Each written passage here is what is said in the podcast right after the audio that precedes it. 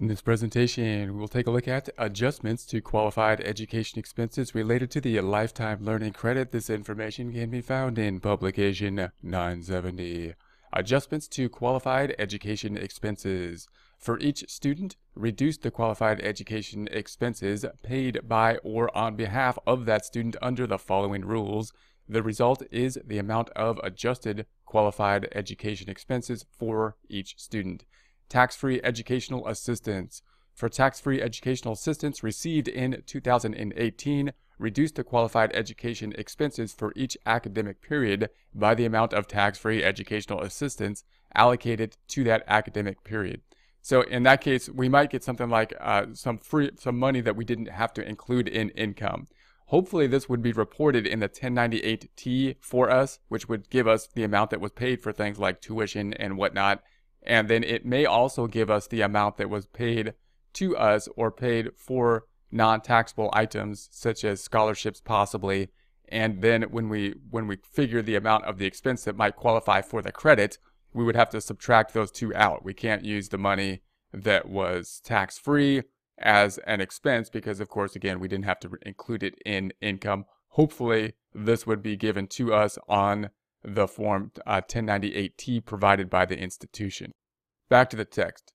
Some tax-free educational assistance received after 2018 may be treated as a refund or qualified education expenses paid in 2018. This tax-free educational assistance is any tax-free educational assistance received by you or anyone else after 2018 for qualified education expenses paid on behalf of a student in 2018 or attributed to enrollment at an eligible educational institution. In other words, you can imagine a situation where we had 2018 expenses possibly that were paid for, and then we've got the assistance sometime in 2019. So we have a bit of a timing issue.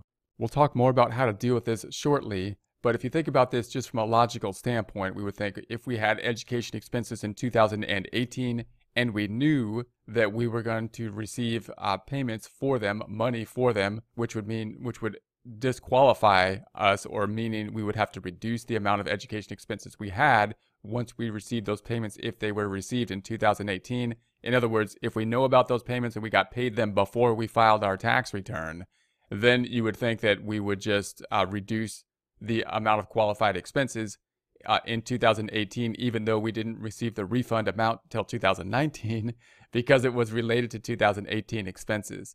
So if we get paid in 2019 before we file our tax return, then we can kind of know that.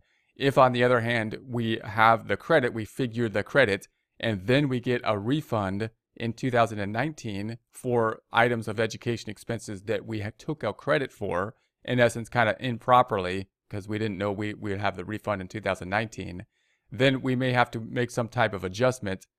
We end up paying back the amount that we took for the credit related to the expenses that weren't really expenses for us because we got money back for them. In other words, we would have over-calculated the credit based on expenses that should not have been there because we got refunded for them, and then we'd have to make the adjustment for that.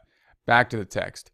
Tax-free educational assistance includes tax-free part of scholarship and fellowship grants, tax-free part of Pell Grants, and employer-provided educational assistance, veterans' educational assistance, and any other non-taxable payments received as educational assistance. So when we think about the tax-free educational assistance, what we're thinking about is what type of payments did we get to the institution, which we don't have to include in our tax return, and therefore we're not paying taxes on it. So if we're not paying taxes on it, then typically we can't take that money that we then use to pay for the educational assistance to qualify for credits. So these already gave us a tax benefit. So these gave us a tax benefit how? By basically giving us a form of compensation that we didn't have to report as income on the tax return and therefore didn't pay taxes on it. And if that is the case, then we can't then take the credit related to the payments for them. So obviously the most common ones would be the grants here, so with the fellowship grants and the Pell Grants. But employer-provided educational assistance, this is one of the major big benefit you can get from the employer. They can provide assistance And by doing that, they can give some tax incentives, including not including it in the income taxes, which would be great. So it's a great thing to have.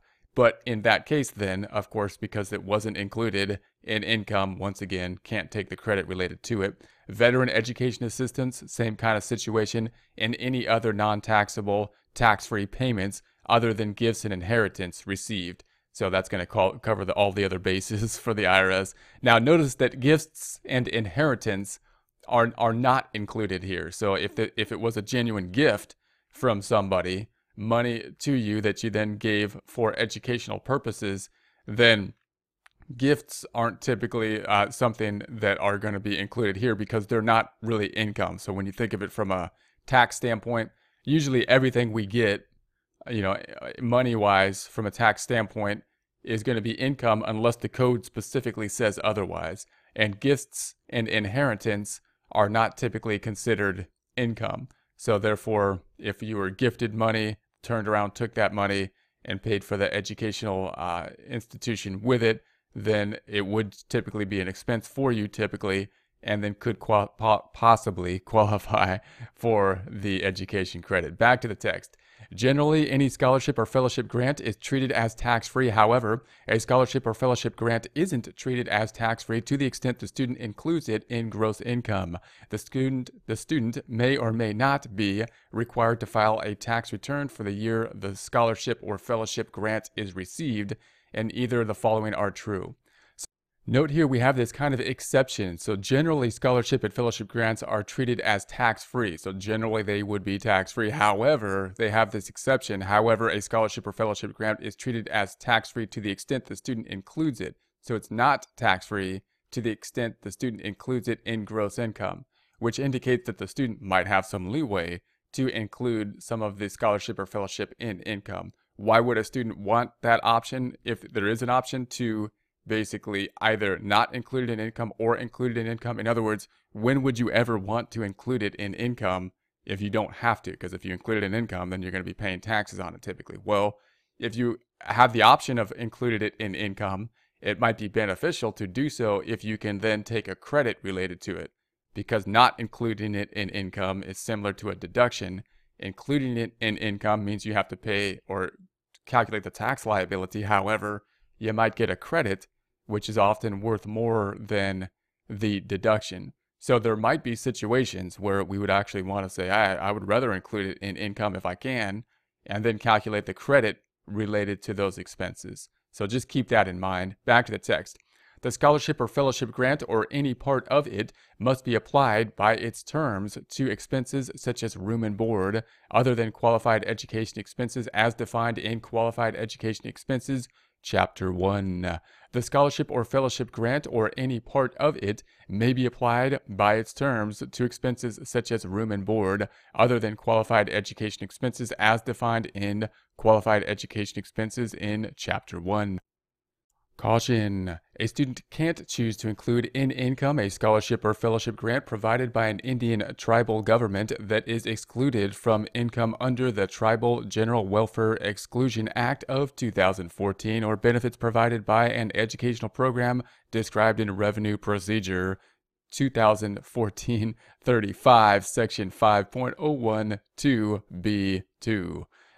Tip. You may be able to increase the combined value of an education credit if the student includes some or all of the scholarship fellowship grant in income in the year it is received. For example, see coordination with Pell Grants and other scholarships later. So we may look at some examples related to this, but just keep in mind that we're basically saying you could have an option here in some cases, some special cases, to be able to include it in income or not, the grants received. And in those cases, there might be situations where it might be beneficial to include the money in income and then take the credit. So keep that in mind. Back to the text. Refunds. A refund of qualified education expenses may reduce adjusted qualified education expenses for the tax year or require repayment, recapture, of a credit claimed in an earlier year. Some tax-free educational assistance received after 2018 may be treated as a refund. See tax-free educational assistance earlier. This is that situation where we may have claimed a credit in, say, 2018, and then it got refunded. We got money back for it in 2019, and therefore we overclaimed the credit in 2018, and then we have to have possibly a recapture or repayment for it. So you can imagine what happened here is, of course, we figured the credit in 2018, then we got money for it, say a grant or something like that, and that means that we over calculated the credit and would then need to adjust it. Back to the text. Refunds received in 2018. For each student, figure the adjusted qualified education expenses for 2018 by adding all the qualified education expenses for 2018 and subtracting any refunds of those expenses received from the eligible education institution. So that's going to be our standard procedure. We got here the expenses that qualified, and then we're going to subtract out the refunds that we got that then would not be included because they were refunded to us. In other words, we paid the expense, then we got the money refunded by income or money that's not included as income, and therefore we have to reduce the expenses that might go towards our credit for that. Back to the text. Refunds received after 2018 but before your income tax return is filed.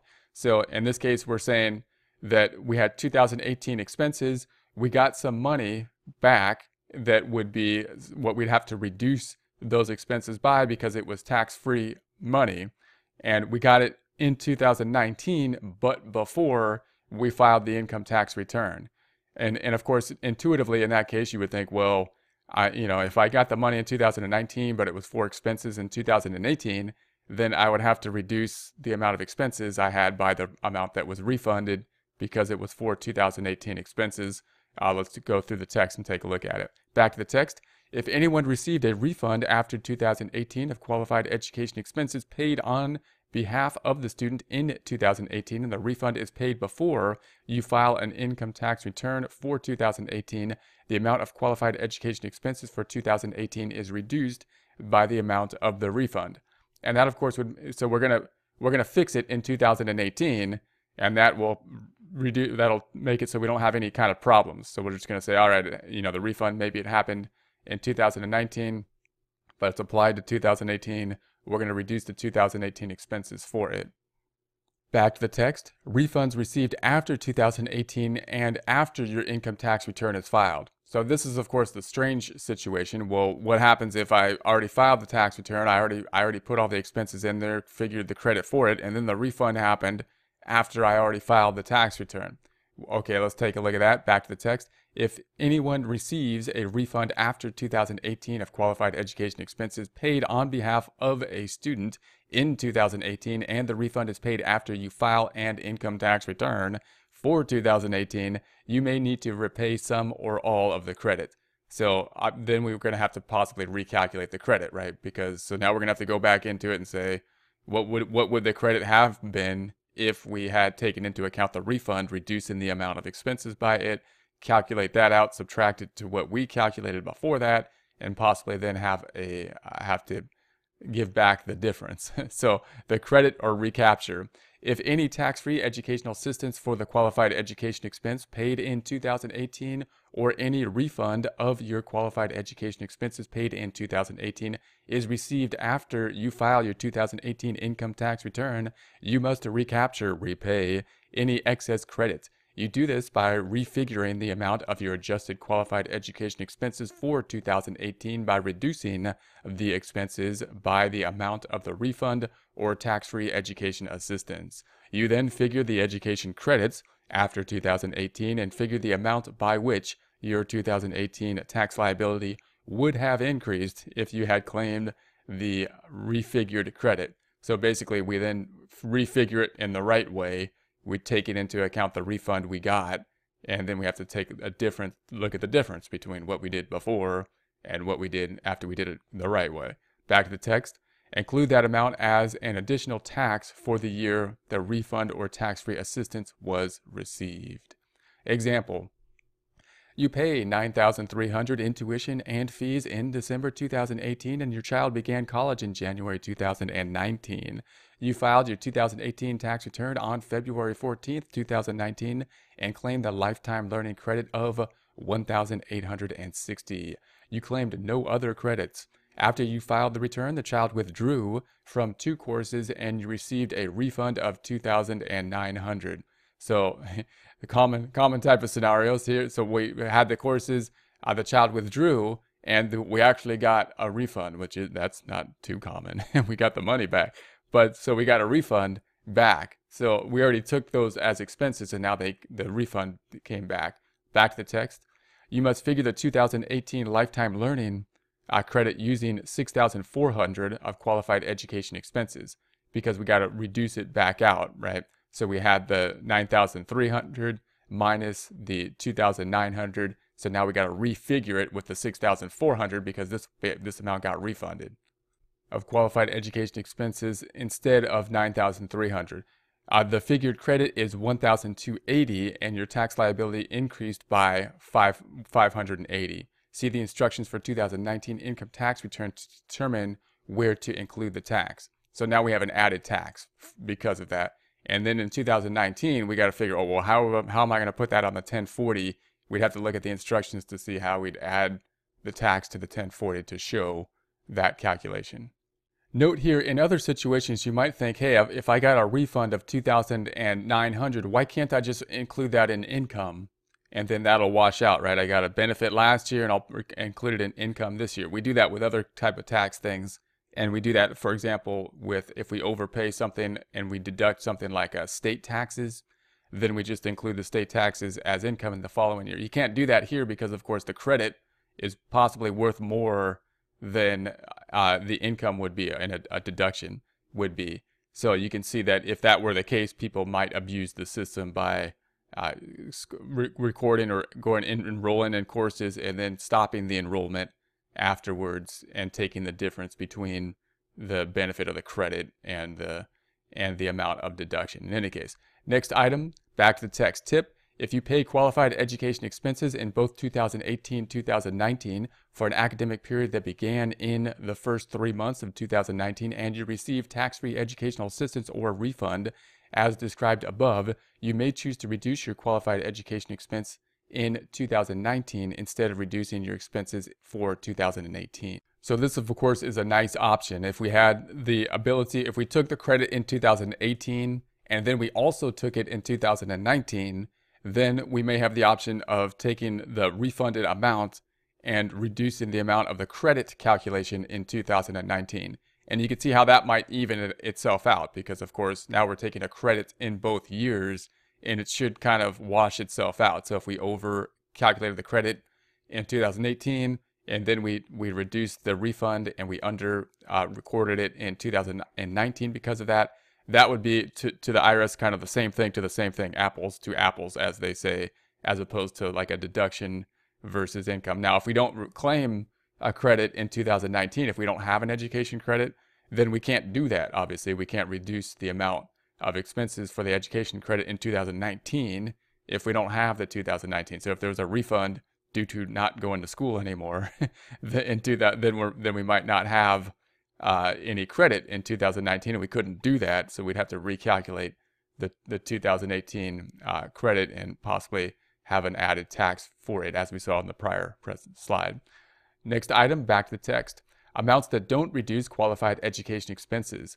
Don't reduce qualified education expenses by the amount paid with refunds the student received as payment for services such as wages, a loan, a gift, an inheritance, or a withdrawal from the student's personal savings. So these are items that we don't typically reduce the expense by. So in other words, we have the expenses that were paid to the college. We said we had to reduce them by certain things, such as the grants and stuff, typically that would be found on the 1098-T. But we don't reduce it by other types of things, such as a payment for services, such as wages. So even if they worked at possibly the school or something like that, we're not going to reduce the expenses by the payment for services, because typically if that were the case, even if they worked for the school and they got paid, say, in education, by payment for the education, it would be included, the value of it possibly in the actual wages, possibly on line 1 of the W-2. So it would be taxable then, and not something that we would want to exclude. And if that were the case, then the college probably wouldn't put it on the 1098-T as something that would indicate that it would need to be excluded. So it would be pretty straightforward. Typically a loan. So again, we might think, well, I got money and it's not taxable. And that's, but no, you didn't get money. Obviously we didn't get money in that case because we have to pay it back. So it's just a loan. So if we got a loan and then took that to pay for the schooling, that's different than getting a grant, because the grant we're not going to pay back. That's like income. The loan we're going to have to pay back plus interest on it. So if we got a loan and then paid the money, that's not tax-free income. And so that's not something that we have to reduce the amount of expenses by. And then a gift and inheritance, we could think of these as kind of similar things, is going to be money and it's not income. So that's one kind of exception to the general rule that anything we get with no strings attached, like a loan that we have to pay back, or like work that we had to work for, then if we just got something for free, like a gift or inheritance, then that's actually not income, and therefore we don't have to include that as something that would reduce the expenses. And then a withdrawal from student personal savings, clearly that is, and you might think, we might think, a taxpayer might think, well, that's something that's on the personal savings of the student, and therefore I didn't pay for it. But in that case, if it was paid by the student, and the student is a dependent, possibly of a parent or something like that, then it would still be something that would typically qualify as an expense, and not something we would have to reduce the education expenses by. Back to the text. Don't reduce their qualified education expenses by any scholarship or fellowship grant reported as income on the student's tax return in the following situations.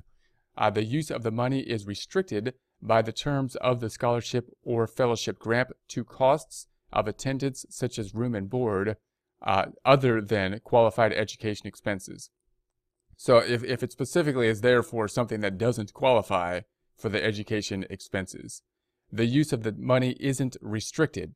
So if the money isn't restricted at all, then what you got is basically money that you can do anything with, as opposed to what is typically the case with a grant where it's restricted for educational purposes.